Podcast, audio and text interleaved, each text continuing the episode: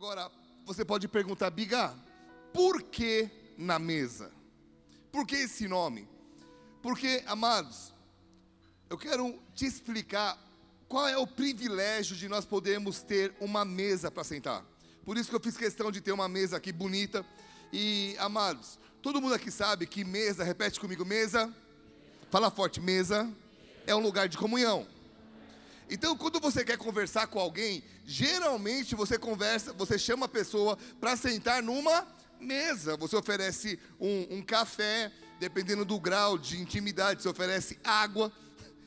Às vezes você oferece né, um xaropinho. Mas de repente, se na época que a Viviane queria me conquistar, a mãe dela oferecia um banquete. E ela me ganhou pelo estômago. Né? Mas a mesa, ela simboliza comunhão. E comunhão traz ideia de alimento, tá? Ou seja, quando eu me sento à mesa, eu tenho comunhão e satisfaço a minha fome. E Mateus 5, versículo 6, a Bíblia diz: Bem-aventurado aqueles que têm fome e sede de justiça, porque eles serão fartos. Então nós temos fome de mais de Deus, amém? Nós cantamos isso aqui. Nós temos sede de ver a justiça de Deus se manifestando na terra. Então, quem aqui tem fome e sede? Meu irmão, seja bem-vindo à mesa. Amém? A grande questão é que antes de alimentar a sua fome, você precisa entender qual é o privilégio de poder se assentar à mesa.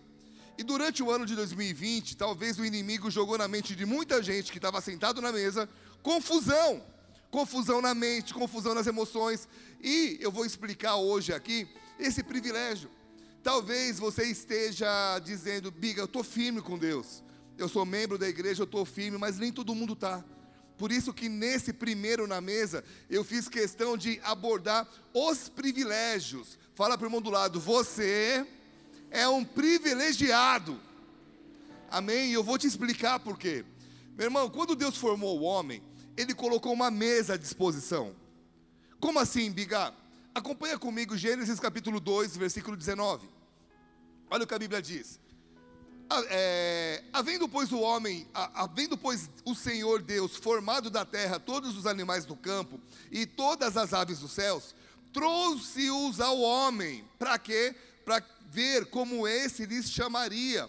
E o nome que o homem desse a todos os seres viventes, esse seria o nome dele. O que, que a gente vê aqui, amados? Repete comigo: comunhão.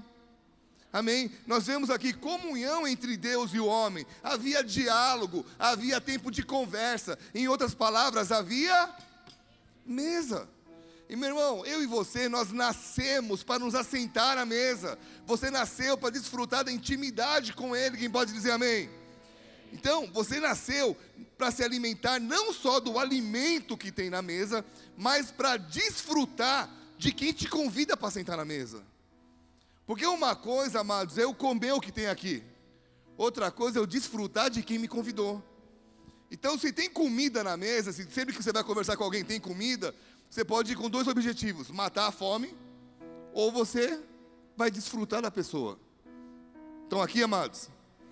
Então, se você é convidado para ir na casa de alguém, você está com muita fome, come antes. Eu faço isso, eu como em casa e como na casa da pessoa também. E dá certo, amém? Mas, amados, antes de ser, eu quero que você entenda algo. Antes de ser qualquer coisa aqui na terra, antes de você ser um advogado, um médico, um atleta, um pastor, um presbítero, um qualquer coisa, antes disso, de exercer qualquer liderança no trabalho, na família, antes de qualquer coisa, repete comigo, eu preciso entender que eu sou filho. Filho. E aqui entra um problema. Pergunta para mim qual é, pastor? Que muitas pessoas, devido à sua história, eles conseguem olhar para Deus e chamar Deus de tudo. Chamam Deus de Senhor. Tu és o meu Senhor, tu és o Todo-Poderoso. Mas quantas pessoas não conseguem chamá-lo de quê? De Pai. Por quê? Porque a associação que fazem com o Pai é horrível. Muitas pessoas foram abandonadas, outros, outras foram maltratadas, outras foram abusadas pelos seus pais. E quando se fala a palavra pai, a associação é terrível, vem um monstro na sua cabeça. Agora, é interessante que quando Jesus, quando os discípulos pediram para Jesus assim, nos ensina a orar, olha o que Jesus responde. Mateus 6, versículo 9, Jesus diz assim: Portanto, vós orareis assim, Pai, até aí, mais forte, Pai, Pai nosso. E amados, muitos de nós não tivemos um parâmetro muito bom de paternidade. E a gente transfere isso para quem? Para Deus. E a gente precisa então ir aonde? Nas escrituras para conseguir ver qual é o parâmetro correto. Porque se eu não entender isso, eu vou transferir a imagem que eu tenho do meu pai para Deus, e isso vai trazer problema na minha identidade. Quem está aqui diz amém. Então, eu quero te dar alguns exemplos. Quando alguém tem um pai permissivo, a criança podia fazer tudo e o pai não estava nem aí. Quando ela se converte, ela acha que ela pode fazer isso também. Por quê? Ah, meu pai era permissivo, provavelmente eu também possa fazer qualquer coisa que eu queira. Quando a pessoa tinha um pai que vivia castigando, qualquer coisa assim, o problema é que essa pessoa acaba servindo a Deus mais por medo de ser castigado do que por amor a Ele. Por que, que você serve a Deus? Com medo de ir para o inferno, ao invés de, cara, eu quero morar com Ele. Quem está entendendo? Muitos não tiveram referência paterna e acham que Deus, por quê? Porque o pai abandonou, e acham que Deus um dia vai abandoná-lo também. Romanos 8,15 diz assim: Porque não recebestes o espírito de escravidão, para viverdes outra vez atemorizados, mas recebestes o espírito de adoção, baseados no qual clamamos, Abba, Pai. Em outras palavras, Pai, Paizinho. Então, quando a gente recebe Jesus no nosso coração, quem ainda está aqui diz amém. Você que está na internet diz amém na tua casa, tá? Quando nós recebemos Jesus no nosso coração, nós recebemos o espírito de adoção. Repete comigo: espírito de adoção. Presta, presta atenção nisso. Jesus, ele foi o filho de Deus, sim ou não? Ele é o filho de Deus, mas ele foi o filho adotivo de José, tá? Nós somos filhos de Deus, sim ou não? Mas na carne, nós somos filhos do Pai que nos deu o sangue, que nos gerou. Só que é, e aí, mas nós também somos filhos de Deus, então nós somos adotivos, adotados por Ele. Só que essa adoção é diferente. Gálatas capítulo 4, versículo 4 a 7, olha o que a Bíblia diz. Vindo, porém, a plenitude do tempo, Deus enviou o seu filho, nascido de mulher, nascido sob a lei, para resgatar os que estavam na lei, sob a lei, a fim de que recebêssemos a adoção de filhos. Olha agora. E porque vós sois filhos, enviou Deus ao nosso coração o espírito do seu filho, que clama: Abba, Pai. De sorte que nós não somos mais escravos, porém filhos, herdeiros por Deus. Quem pode dizer amém? Deixa eu te explicar isso aqui. Porque muitas vezes a gente passa na Bíblia lendo um monte de coisa e a gente não para para prestar atenção nos pormenores. Estão aqui, amados? E é interessante porque a paternidade eu posso falar com muita, é, com muita clareza vocês conhecem o meu testemunho em relação à paz tal. E nessa semana eu encontrei a minha irmã de sangue por parte de pai. Faz vinte e poucos anos, faz 30 mais ou menos que a gente não se vê. Eu a vi, a vi quando eu tinha 16. Mas com 20 eu fui na casa apresentar a Vivi. E depois nunca mais nos falamos. E a gente começou a conversar sobre esse assunto. Então eu posso falar sobre paternidade porque eu consegui não transferir uma coisa para a, a, a ideia que eu tinha para Deus. Então me ouçam, estão aqui, amados? Eu e você, a Bíblia está dizendo nesse versículo que nós não somos mais escravos. Isso significa que eu não posso viver escravo das minhas emoções e dos meus maus pensamentos. Não há mais chance de você viver assim. Porque quantos filhos que não se assentam à mesa porque estão agindo como escravos. É um lugar que é de direito teu, você pode sentar na mesa, mas muitos não estão sentando. E por quê? Porque estão escravos de pensamentos e de sentimentos. É, todos nós teremos ataque nas emoções e na, e na mente, sim ou não? Todos nós. Só que Deus, lá no comecinho, em Gênesis, Ele já soltou a letra para a gente. Gênesis 4, versículo 7, a parte B do versículo diz assim: O seu desejo será contra ti, mas a ti cumpre dominá-lo.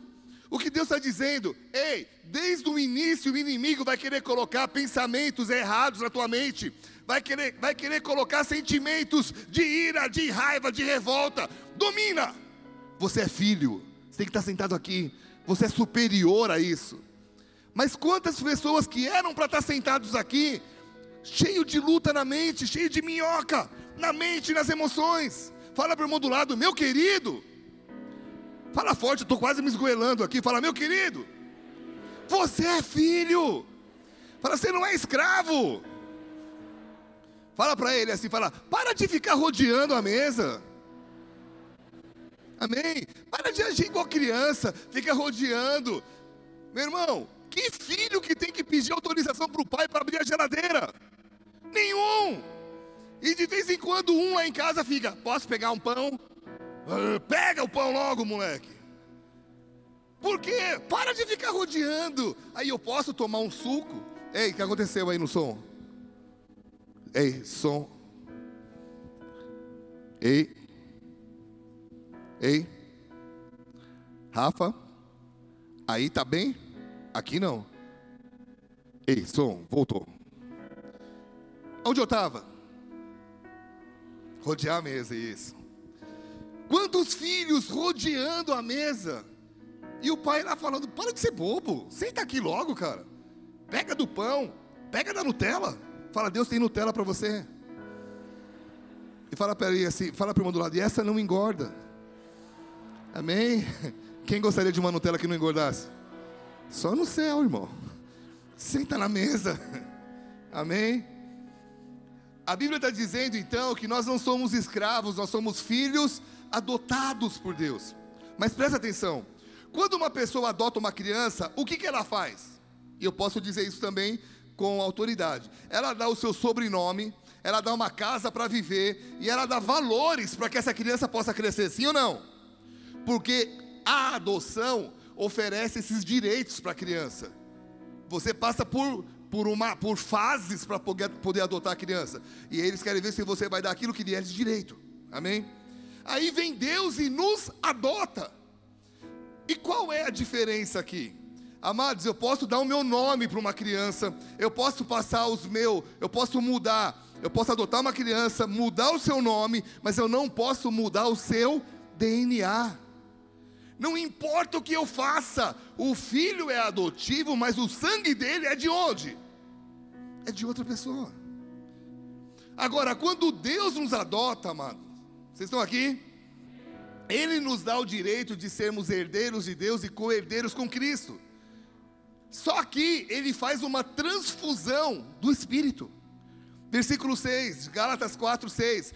Porque nós, porque vós sois filhos então enviou Deus ao nosso coração o Espírito do seu Filho, transfusão. Uau! A qual nós clamamos, Pai, Abba Pai. Então olha para mim. O que eu não posso fazer pelo meu filho adotivo, Deus faz por nós pelo Espírito. Amém? É muito mais que mudar o um nome, é uma mudança interna. Fala para o irmão do lado, você é filho de Deus amém, é um filho adotado, tudo bem, mas com todos os direitos, porque a Bíblia garante que você é herdeiro de Deus e co-herdeiro de Cristo. E quantas pessoas que estavam assentadas à mesa, mas chegou o Covid, chegou a, a pandemia, e se levantaram, e estão hoje com dificuldade de sentar de novo, por quê? Porque na mente, não, cara, eu não posso, cheio de minhocas. Fala para o irmão do lado, meu querido, se assente na mesa. Fala assim, para de ser fresco. Amém? Senta na mesa. Quantos hoje que têm acesso à mesa, mas não se assentam, por quê? Eu lembro que quando eu era novinho, devia ter uns 13 anos, eu tinha os meus dentes bem tortos. E aí o meu pai falou assim: Eu vou pagar um aparelho para você, mas eu não sei o porquê que eu achava bonito ter dente torto.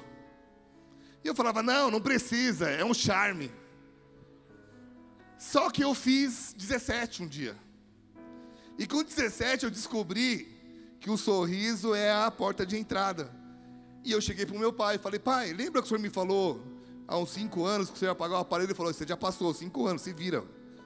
E eu lembro que eu tive que sair de uma empresa. Quando eu saí de uma empresa, eu peguei toda a rescisão e eu paguei o que hoje é mais barato.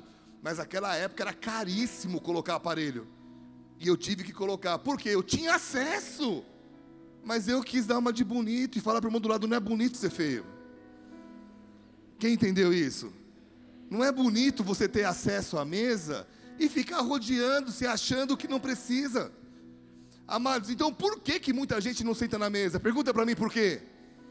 Primeiro, porque estão ocupados demais.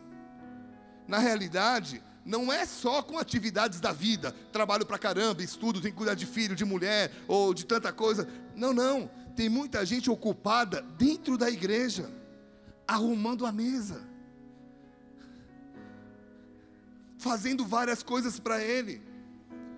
Mas, amados, Deus te convidou para sentar na mesa. E Ele está recebendo tudo que você está fazendo para Ele, sim ou não? Tá, claro. Continue fazendo. Mas não faça e vaze. Faça e sente. Sente na mesa. Você é filho, e é só aqui que você vai ter alimento para a alma. É por isso. Quem está aqui diz amém.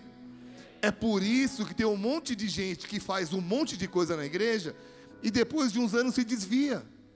Aí você olha e você fala, como? Fazia tanta coisa. Lógico, agora que a gente já tem anos de pastoreio, a gente entende isso e não deixa mais uma pessoa fazer tanta coisa.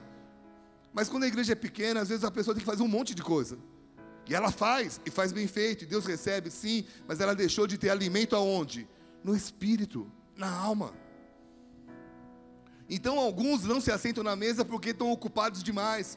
Agora outros não se assentam na mesa, por quê?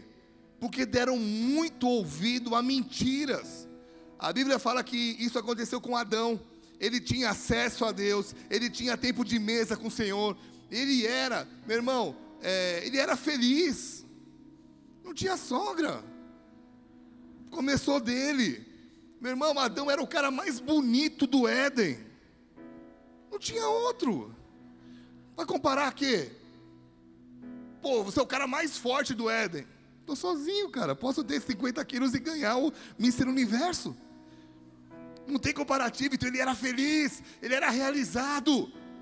Mas um dia, fala para o irmão do lado, um dia, ele e a sua esposa colocaram em dúvida as conversas que eles haviam tido com Deus. E aqui entra uma lição. Na mesa você vai ouvir um monte de coisa de Deus. E você não pode permitir que qualquer pessoa que está fora da mesa consiga te convencer que isso é mentira. Quem está aqui? Quem entendeu o que eu estou falando? Caramba, gente, estou tentando me esforçar aqui para você entender que aqui é o lugar de verdades. Mas existe a mentira que vai tentar te, vai tentar, vai tentar te convencer de que não é nada disso. Gênesis 3, versículo 1, vou te provar na Bíblia. A serpente mais sagaz que todos os animais selváticos que o Senhor Deus tinha feito, disse à mulher: É assim que Deus disse: Não comereis de toda a árvore do jardim? Respondeu-lhe a mulher: Do fruto da árvore do jardim nós podemos comer, mas do fruto da árvore que está no meio do jardim, disse Deus: Dele não comereis, nem tocareis nele, para que não morrais. Então a serpente disse à mulher: Para, boba não vai morrer. E o que, que o inimigo jogou na, na, na mente dos dois? Começa com du, termina com vida. Que é? Dúvida. Essa dúvida seguia um caminho perigoso. Quem está seguindo o raciocínio que eu estou passando aqui? Qual foi o caminho perigoso? A dúvida se transformou em desobediência, a desobediência se transformou em medo, e o medo se transformou em fuga. Gênesis 3, deixa eu te provar aqui. E clamou o Senhor, Gênesis 3, versículo 9. Clamou o Senhor Deus ao homem e lhe perguntou: Onde estás? Olha a resposta dele: Ouvi a tua voz, e porque estava nu, tive medo e me escondi, fugi. E essa estratégia do inimigo, meu irmão, não brinca com o diabo. Porque ele, quando ele percebe que uma estratégia dá certo, ele fica batendo nela, porque ele entende que time que está ganhando, então ele faz o quê? Vai batendo. E a estratégia é a mesma. Até hoje, por exemplo, Quantos que são filhos e têm acesso à mesa, que podem assentar e tirar suas dúvidas diante de Deus, que podem tirar o fardo pesado, já que a Bíblia diz que o fardo de Jesus é o que? Leve. Quantos que podem se assentar para chorar, já que a Bíblia diz que Ele vai enxugar toda lágrima? Quantos que poderiam estar sentados com uma vida diferente, mas preferiram ouvir o que? As más palavras e preferiram desfocar daquele que te convidou para sentar na mesa. E hoje estão aonde? Perdidos, desacreditando de tudo. Muitas vezes frequentando uma igreja, mas com o coração contaminado. E por quê? Presta atenção. Porque duvidaram, então eles erraram. E porque erraram, veio a vergonha, veio a vergonha e o medo. E porque existia vergonha e medo, muitos estão fugindo. Repete comigo, fugindo Fugindo do que? Do propósito que Deus tem para suas vidas. E agora eu começo a ministrar. Segundo Samuel 9, versículo 1.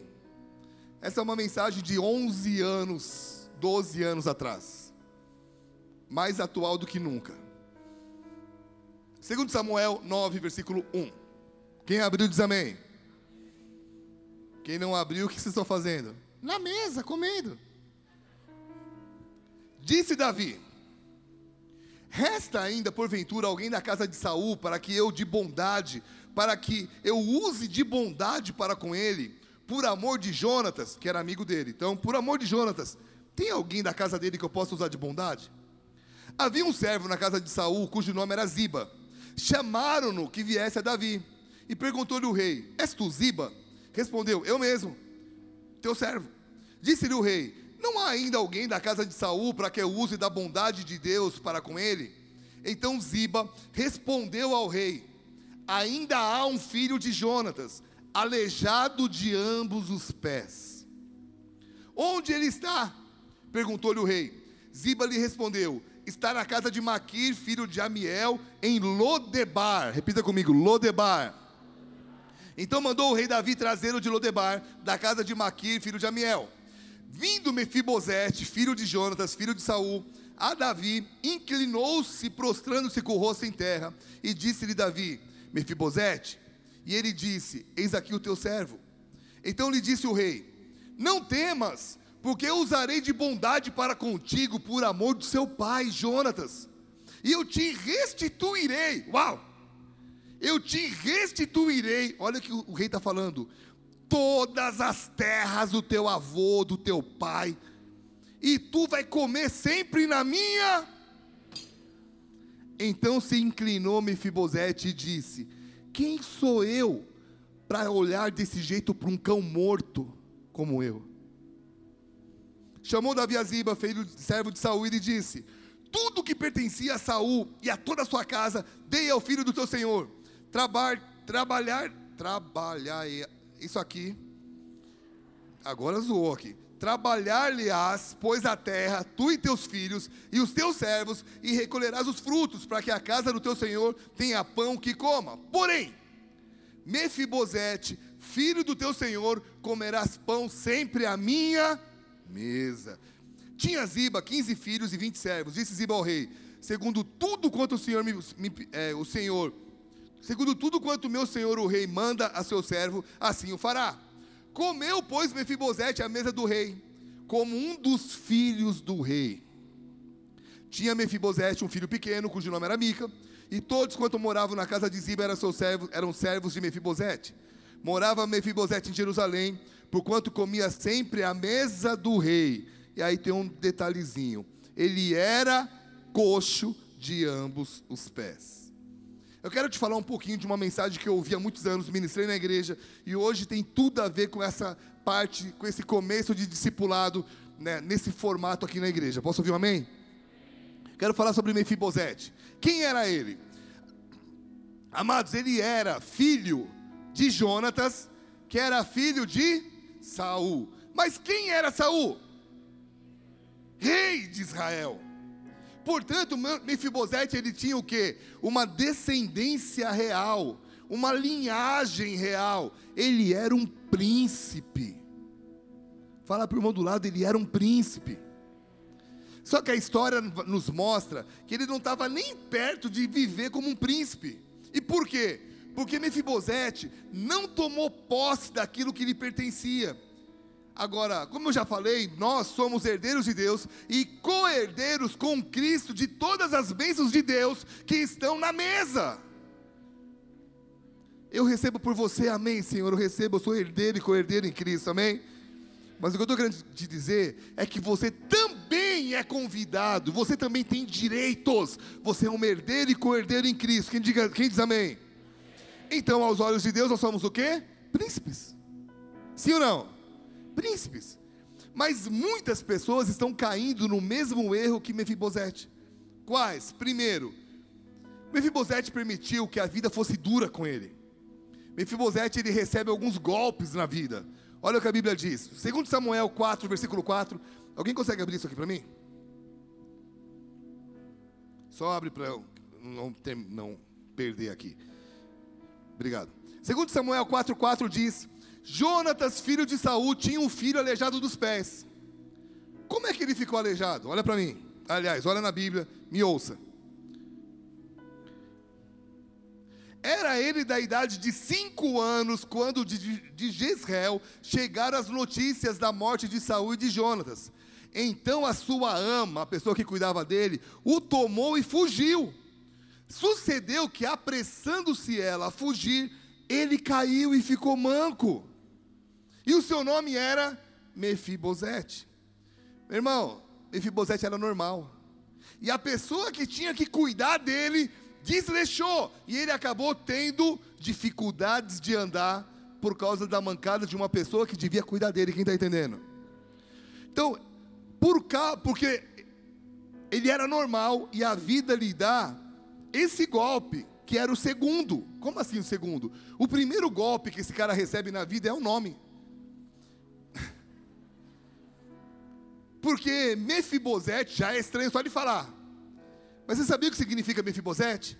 Fala para o irmão do lado. Esse nome significa vergonha destruidora. Então você imagina você chegar para alguém para querer namorar e falar para o seu sogro, ele, qual é o teu nome, Piá? Eu sou a vergonha destruidora, quero casar com a tua princesa. Ele sai daqui, cara. Ele carregava um nome, vergonha destruidora. Ele era um homem de uma linhagem nobre, sim ou não? Meu irmão, olha para mim. Você acha que as pessoas queriam saber o nome dele? As pessoas iam olhar e iam falar o quê? Você é neto do rei, acabou. Quer saber o seu nome? Você é neto do rei. Você tem uma linhagem. Mas ele não olhou para isso, ele olhou para o nome, ele ficou olhando para aquilo que o mundo dizia dele. Pelo amor de Deus, tem alguém me entendendo? Ele tinha uma linhagem real, não tinha que se preocupar com o nome, era só chegar e falar: sou neto de Saul, filho do Jonatas. Caramba, cara, seja bem-vindo, aqui é teu lugar. Mas não, é aí Mefibosete. Ah, eu sou, eu sou uma vergonha destruidora. Quando ele começa a dar atenção para os outros, vocês estão aqui, amados? Ele começa a olhar para o quê? Para quê? Para os seus defeitos. Então ele começa a olhar as diferenças que ele tem em relação a outras pessoas. Você tem pés bons, eu não. Você tem um nome bonito, Juan. Talvez. Nomes bonitos, Marcelo. Amém? ele começa a ver que o nome dele já não é tão bonito. Ele começa a perceber detalhes. Segundo Samuel, capítulo 9, versículo 8 diz: Ele disse ao rei Davi: Quem é teu servo para teres olhado para um cão morto como eu? Olha, o, olha que ponto que chega um homem que olha para as circunstâncias ao invés de olhar para Deus, se comparar com um cão morto. Meu irmão, hoje nós vamos entregar cartas depois, ou muitas pessoas vão pegar as cartas e entregar amanhã. Amém? Mas eu lembro de, no comecinho, quando nós começamos a entregar as cartas, que o que, o que voltou de gente mordida para o cachorro? Quem lembra disso? Era histórias e mais histórias. Vou entregar, o cachorro ficou endemoniado. Teve cachorro até que falou quem, quem tu és. Mas, meu irmão, sério, os cachorros mordiam. Estavam evangelizando e vieram para cima. Por que, que o cachorro mordeu? Simples, porque estava vivo. Sim ou não? Então ninguém tem coragem de chutar um cão vivo. Vou saber se esse cachorro vai me morder. Agora um cão morto, todo mundo chuta. E esse cara se compara a um cão morto. Todo mundo pode me chutar, eu não sou ninguém. Em outras palavras, cara, ele se considerava um zero, um nada. E Provérbios 23, versículo 7 diz que assim como você imagina a sua alma, você acaba vivendo, você acaba sendo. E o problema aqui nunca foi o defeito físico de Mefibosete. Irmão, vocês estão aqui? O problema não era a falta dos pés corretos, era a forma que ele se via. É por isso que nesse na mesa eu quero te chamar a atenção, que o seu lugar é aqui, é na mesa do rei, não é ouvindo o que estão falando de você. Teu lugar é aqui. E se você não entender que o seu lugar é aqui, você vai se ver de uma maneira diferente. E quantas pessoas que não conseguem se assentar à mesa, usufruir dos seus benefícios, porque se vê como alguém sujo, alguém sem valor. Ah, eu sou falso.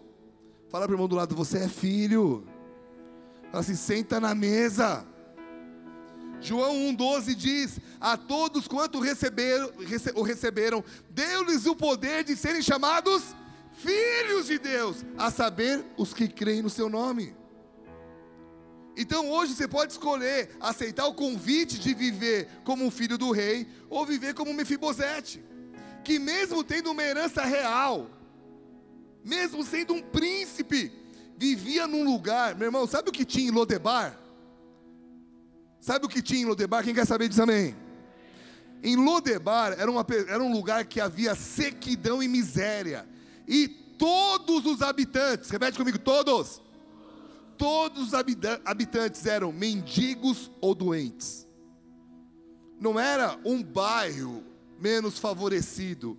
A cidade toda, o Lodebar todo, não sei se era uma cidade ou um, um bairro, mas o Lodebar inteiro era de pessoas desfalecidas, mendigas e doentes. Segundo Samuel 9,4 fala sobre isso. E onde estás? Perguntou-lhe o rei. Ziba lhe respondeu: Está na casa de Maquir, filho de Amiel, em Lodebar. Meu querido irmão, você não foi chamado para ficar olhando para os seus defeitos. Você não foi chamado para ficar olhando para o seu passado, para aquilo que você fez de errado. Você foi chamado para olhar para frente, principalmente olhar para cima. Mefibosete tinha esse chamado, mas ele permitiu que a vida fosse dura. Aí você diz assim: não, não, ele não permitiu, ele não teve culpa, foi a vida que fez isso. Não. Sabe por que eu digo que ele permitiu? Porque existem pessoas que passam por situações muito mais delicadas, muito mais complicadas e acabam passando por cima disso brincando. Eu lembro que na primeira vez que eu preguei essa mensagem, eu mostrei uma foto do Nick, eu não sei nem falar o sobrenome dele. Nick Chevich. O Nick é um menino que nasceu sem os dois braços e sem as duas pernas. E esse menino tem um encontro com Deus, ele conta que ele tentava se matar, tentou se matar algumas vezes. E esse menino tem um encontro com Deus e, ele, e hoje ele viaja ministrando escolas. Nós tentamos trazer ele aqui um dia. E a gente não tinha espaço físico. Olha o tamanho da nossa igreja. Foi o Fabinho que você que fez o contato, né? Ele falou, cara, eu só posso falar no mínimo para 15 mil pessoas. E não é que ele é orgulhoso, é que ele tem convite para fazer isso no mundo todo. Então, na agenda dele, cara, desculpa. E ele, e ele faz uma agenda de escola, né? Ele tem que percorrer as escolas. Meu irmão, um cara que era para estar tá chorando. Um cara que era para estar tá dizendo por que o senhor fez isso comigo. É casado, tem filhos. E vive correndo por aí, de avião, claro.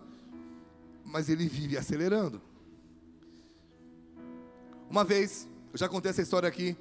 Eu cuidava de uma congregação em Ponta Grossa e o cara que tocava violão para mim e fazia o louvor, não sei o porquê, ficou com raiva de mim e não quis mais tocar. Não sei se ficou com inveja, inveja do que, cara? Não tinha nada na igreja, mas ele não quis mais. E eu cheguei para um amigo meu e falei assim, cara, me ensina três notas aí, duas músicas e para eu fazer o louvor. Ah, antes de, de falar, eu estava meio triste. Pô, quem é que vai fazer o louvor na igreja?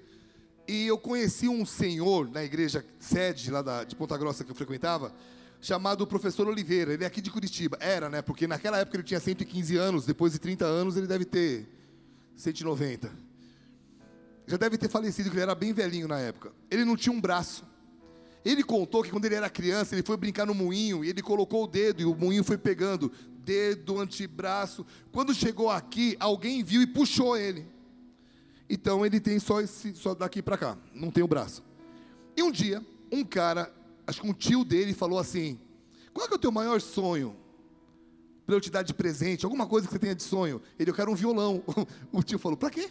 Você sonha o braço?" Eu quero tocar. O tio dele fez questão de ir lá, nunca ganhou um presente tão rápido foi lá, comprou um violão e falou: Tó. Sabe o que ele falou para o tio? Volta daqui tantas horas. E o tio voltou e ele falou: E essa foi a primeira música que eu toquei para o meu tio. E ele sentado numa cadeira, o violão aqui, ele fazia ele fazia as notas com esses dois dedos e puxava com esses dois as cordas. Só que no dia que eu estava ouvindo ele, esse velhinho era sinistro, porque além de tocar violão, ele tocava gaita, com um pé ele batia um bumbo e com o outro chocalho e chupava a cana. Eu olhei para o velho e eu comecei a chorar. Eu cheguei, eu cheguei ao ponto de falar para ele, me dá um abraço, mas ele não tinha um braço, então não tinha como me dar um abraço. Mas eu cheguei para o velho e falei, posso te dar um abraço? Eu dei um abraço e eu chorava. Porque eu falei assim, como é que pode eu tendo dois braços, dar desculpa que eu não sei tocar violão e tá triste por causa do cara, e ele sem um toca? Meu irmão, eu não virei o melhor violeiro do mundo. Mas eu toquei durante três anos para aquelas senhoras. Elas não ouviam bem. Mas Deus ouvia, Ele via a minha força de vontade, amém? Mas o que me moveu? Uma pessoa que tinha menos condições. Então, você percebe que tem pessoas que passam pelas dificuldades de uma maneira diferente. A, a, questão é que muitas pessoas que deveriam estar na mesa estão como Mefibosete, dizendo o quê? Sou coxo! Ei, eu tenho defeito! Posso fazer uma pergunta? Quem tem defeito na perna precisa falar que tem? É visível. Amém? Agora ele não. Ele ficava o tempo todo falando: tem um problema, tem o pé coxo. Ele não frisava a juventude dele. Ele não frisava o quê? Ei, eu sou neto de Saul. Eu sou filho de. Ei, eu sou um príncipe, cara. E seus pés? Cara, não liga para os meus pés, não, cara. Eu sou um príncipe. Ele não ligava para isso. Ele estava toda hora falando o quê? Como muitos hoje. Eu sou burro. Eu sou peco. Eu não consigo. Eu não tenho dinheiro. Eu não tenho nada. Eu estou falido. Nós ficamos frisando nossos defeitos e muitas vezes isso nos impede de sentar onde? Na mesa. E muitos estão se sentindo como Mefibosete depois de, de, de 2020 Agora, se isso está acontecendo com você, meu irmão, eu tenho uma ótima notícia para te dar. 2020 passou, amém? Ou seja, você não nasceu para viver no passado. Você não nasceu para isso. Mefibosete não nasceu para ser coxo. Ele, ele não havia nascido para ficar longe da mesa do rei. E assim é comigo e com você. Nós não nascemos para viver fora da mesa. Nós nascemos para estar à mesa. A questão é que quando nós estamos longe de Deus, repete comigo isso. Quando eu estou longe de Deus, eu olho mais para os meus defeitos. Então, quando eu estou fora da mesa, você vê tudo que está de errado em você, e geralmente você vê a vida através da sua lente, você vê em todo mundo. Você nasceu para estar perto de Deus, amados. Você nasceu para estar sentado na mesa do rei. E para resgatar Mefibosete, Deus manda quem? Davi. Davi ele olha e fala assim: Cara, tem alguém da casa de Jonas que eu possa abençoar? E Davi faz uma ação parecida com o que Jesus parecida com aquilo que Jesus faz com a gente hoje. E eu e você, assim como Mefibosete, nós nascemos para reinar, sim ou não? E sabe qual é a parte legal? Mefibosete recebeu o chamado dele Davi manda chamar Mefibosete com os pés perfeitos, sim ou não? Presta atenção, sim ou não? Claro que não. Quem falou assim, cara, está no celular? Presta atenção. Deus usa Davi, vai atrás de Mefibosete, e ele está com os pés perfeitos. Claro que não. Ele ainda está com os pés tortos. Meu irmão, Deus te chamou para andar com ele do jeito que você está. Amém? Quanta gente fala, não, deixa, deixa, deixa eu melhorar. Quanta gente que não voltou mais para a igreja, nem para os cultos depois da pandemia. Quanta gente que deu mil desculpas. Nossa, tudo apurou, claro que apurou. É uma pandemia mundial, mas meu amado, Deus está te dizendo: volta a sentar na mesa, mas eu ainda tenho erros, senta na mesa. A Bíblia diz em Mateus 9,12 que os sãos não precisam de médico, e sim os doentes. E o que, que significa sentar na mesa? Para acabar aqui. Primeiro, é um lugar de honra. Salmos 8, versículo 3 e 4: Quando eu contemplo os teus céus, obra dos teus dedos, a lua e as estrelas que estabelecesses, quem é o homem para que dele te lembres, e o filho do homem para que o visites? O salmista está dizendo: caramba, tanta coisa para o Senhor ver, e o Senhor me ouve. Uau! Você já parou para pensar nisso?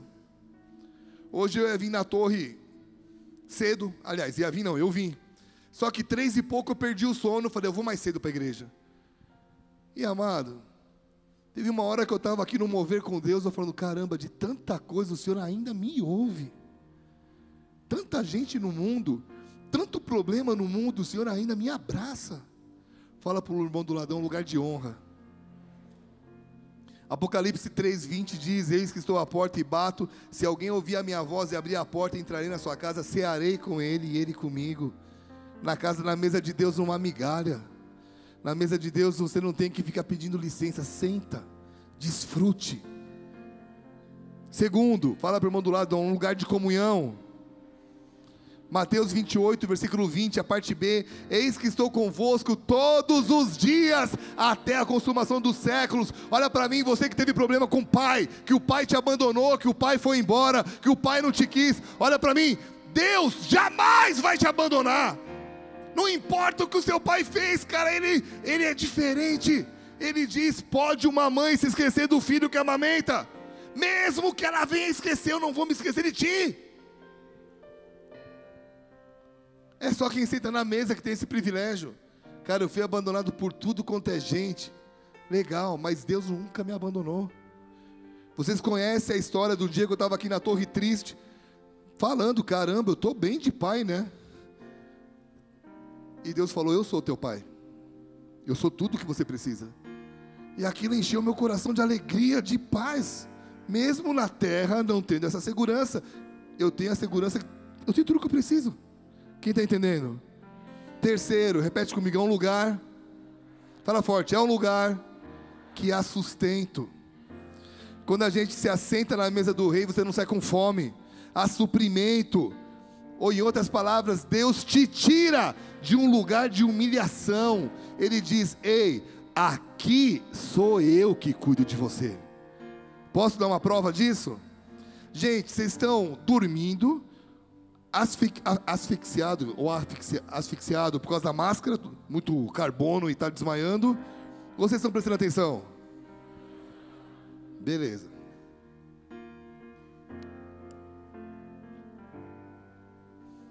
Salmo 113, versículo 7 a 9. Deus é aquele que livra da humilhação os pobres e o tira da miséria, e os necessitados ele faz com que eles sejam companheiros de governantes, dos governantes do seu povo. E ele faz com, a mulher, com a, faz com que a mulher que não tem filho seja respeitada no seu lar e a torna feliz, dando-lhes filho. Davi disse assim, Salmo 37, 25: Fui moço, agora já sou velho, porém eu jamais vi o justo desamparado, nem a sua descendência mendigar o pão. Glória a Deus. Quarto, são 76. Quarto, fala para fala, não fala só, repete comigo. É um lugar, fala assim: a mesa é um lugar onde os meus pés tortos já não são mais vistos. Por quê? Vamos lá, amados. Que tênis eu estou usando? Dá para ver? Por quê? Porque a mesa real encobre as imperfeições. Amém? Quando você está na mesa do rei, ela coloca todo mundo no mesmo nível. Aqui não tem rico, pobre, preto, branco, gordo, magro. Aqui tem filho. Amém? Filhos.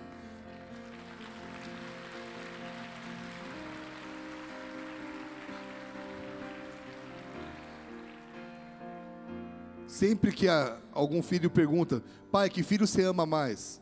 Eu falo, a Vivi é a filha que eu mais amo. Só tem uma menina, então tá certo. Ela é a menina, a filha que eu mais amo. Mas, cara, você consegue. Quem tem mais de um filho? Você consegue falar quem você ama mais? Por quê? Porque todos são filhos. Todo mundo está sentado à mesa, todo mundo está no mesmo nível, todo mundo está tendo acesso. É de verdade isso aqui ou é. É de verdade, não é de plástico? Imagina comendo plástico, caramba, cara. Tá... Cara, você tem acesso. Nossa, você deixou explodir uma banana de que veio de Deus, cara.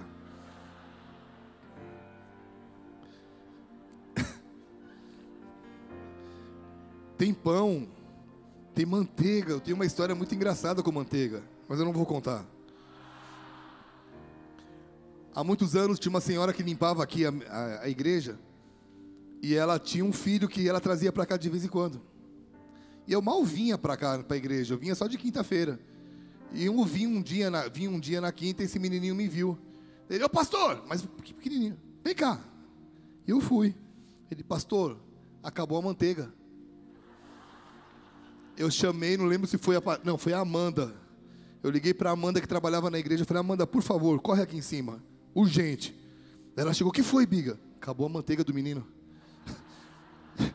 Providencia isso.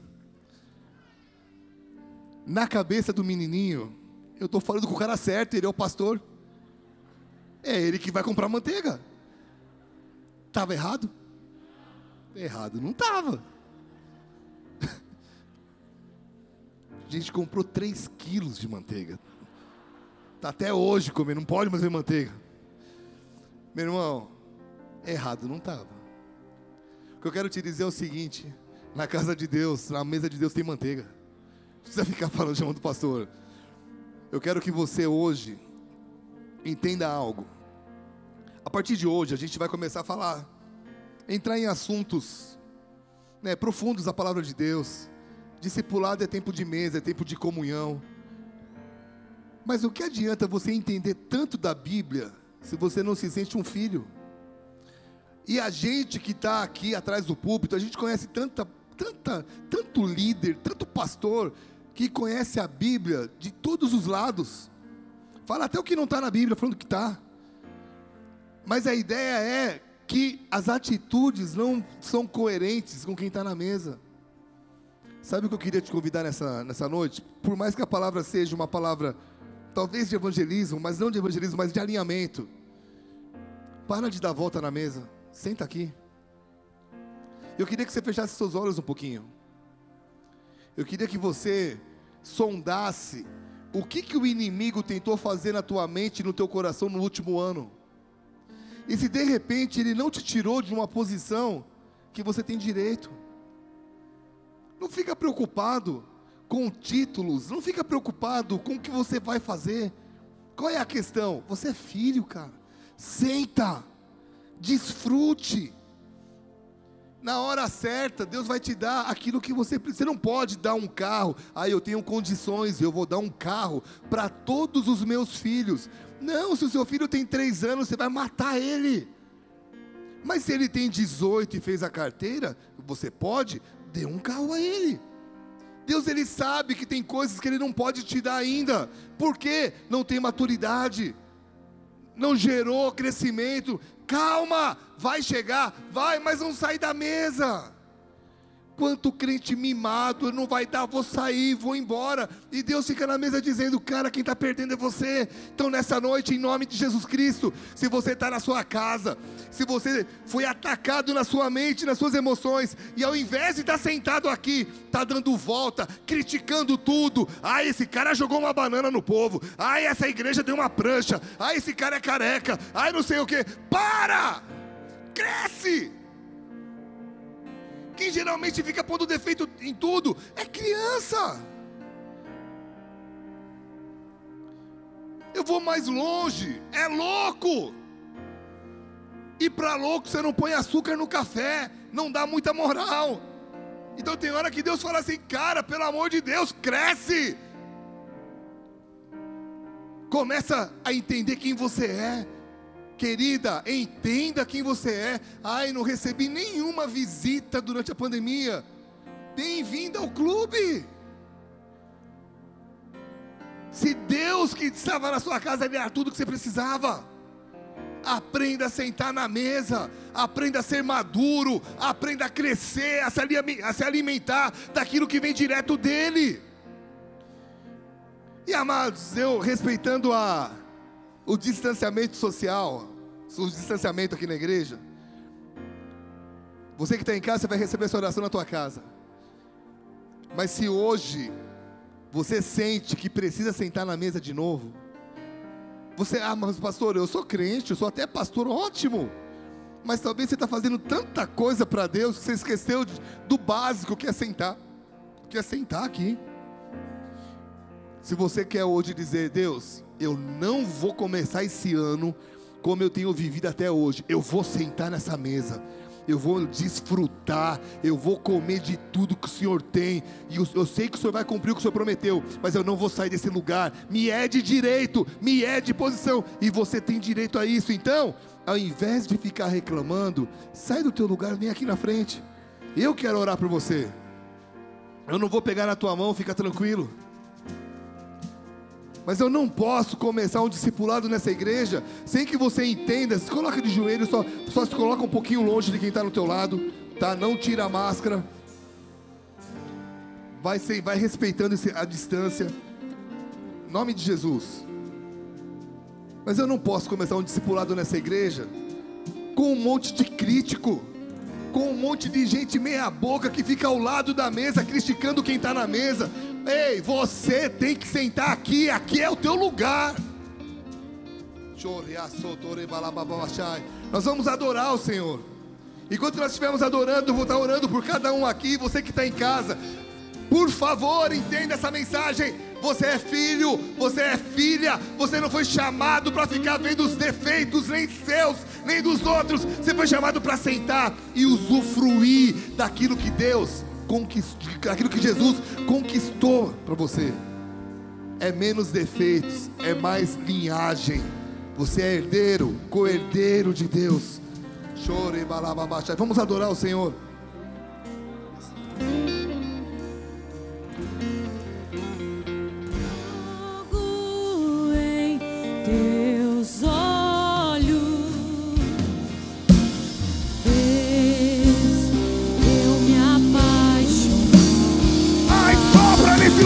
Nome de Jesus.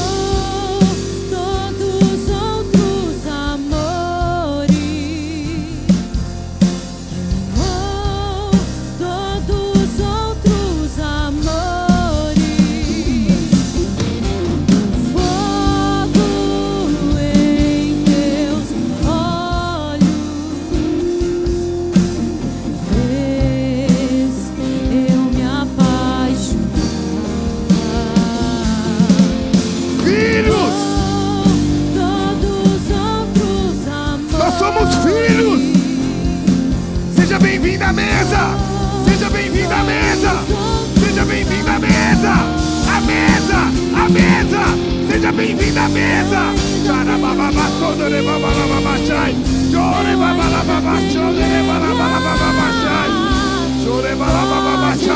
Seja bem-vindo à mesa, a mesa, à mesa. Seu lugar é na mesa, seu lugar é na mesa, seu lugar é na mesa, seu lugar é na mesa. Seja bem-vindo à mesa, xarababababachai. Na mesa, na mesa, na mesa. Chora bababababachai. Chora.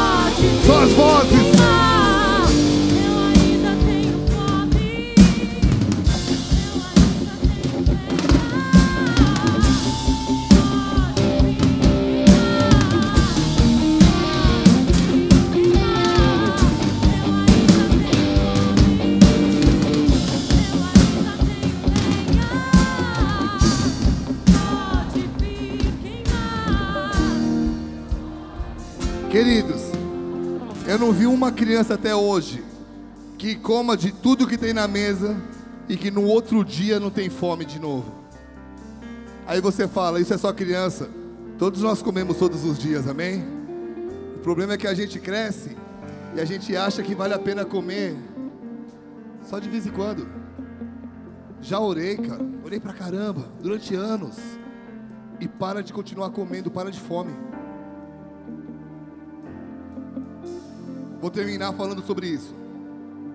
Eu conheci um velhinho. Esse era bem velhinho mesmo. É, Luiz Esquiriló. Lembra dele, Baleiro? Já morreu? Deve ter morrido, né? Não morreu ainda? Já passou de 100 anos então, né?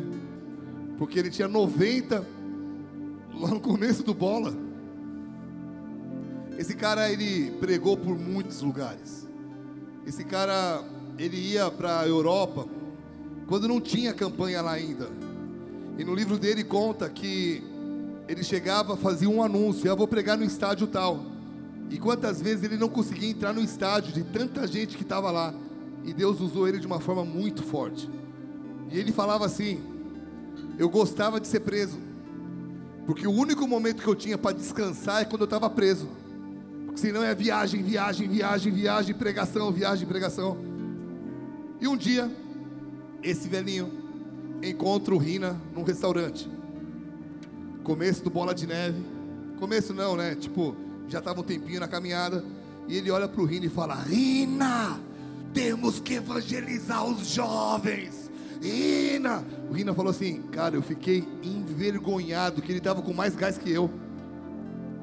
Então o que eu quero te dizer, meu irmão, não se acomode com a mesa, amém? Todo dia Deus tem um alimento novo. A cada dia Ele tem um pão novo. É um pão, é, é, um- é- é algo.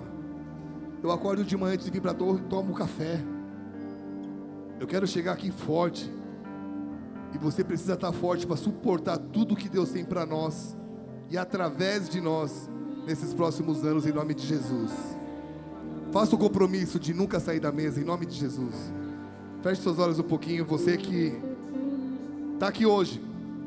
E você veio para um culto, alguém te convidou, você caiu aqui.